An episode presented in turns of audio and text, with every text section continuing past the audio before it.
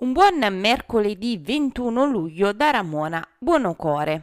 Riteniamo indispensabile per quest'anno evitare la didattica a distanza nelle scuole della Campania. Sarebbe davvero un danno grave per i percorsi formativi e di socializzazione dei nostri studenti. Per raggiungere questo obiettivo è essenziale sviluppare una campagna di vaccinazioni mirata per la fascia di giovani tra i 12 e i 19 anni, questo quanto dichiarato ieri dal presidente De Luca.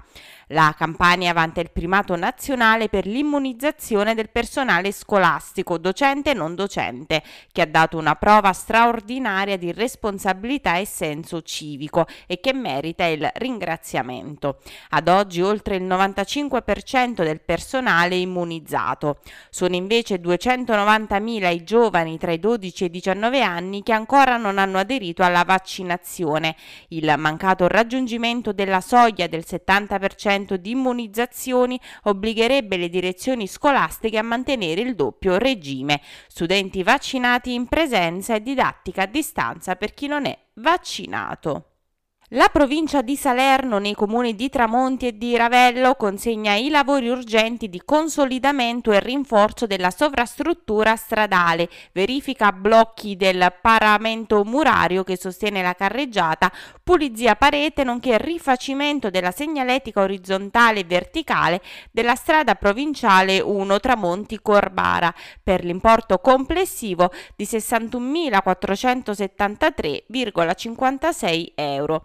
I lavori inizieranno presumibilmente tra oggi e domani, con l'esecuzione entro il 30 luglio prossimo della pavimentazione della SP1, per poi proseguire ed essere ultimati nel giro di una settimana con la realizzazione della segnaletica orizzontale e verticale.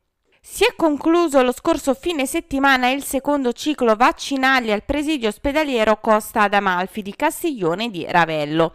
Durante il fine settimana del 17 e 18 luglio sono stati somministrati ben 1416 vaccini, 738 il sabato e 678 la domenica. In 37 giorni sono state somministrate 18.665 dosi di vaccino, con una media di 505 vaccini al giorno. Resta l'amarezza per chi non ha creduto nella campagna vaccinale o si è iscritto in ritardo sulla piattaforma regionale.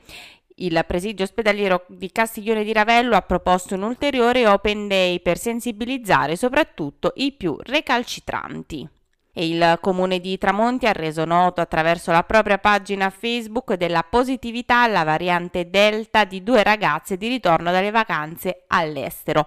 Fortunatamente le ragazze presentano solo lievi sintomi essendo state vaccinate. Sempre nella giornata di ieri si registrano altri tre casi di positività a Vietri sul mare che raggiunge quattro persone attualmente positive. A Positano sono 5 i contagi e poi ancora 5 positivi a Furore e 12 ad Agerola.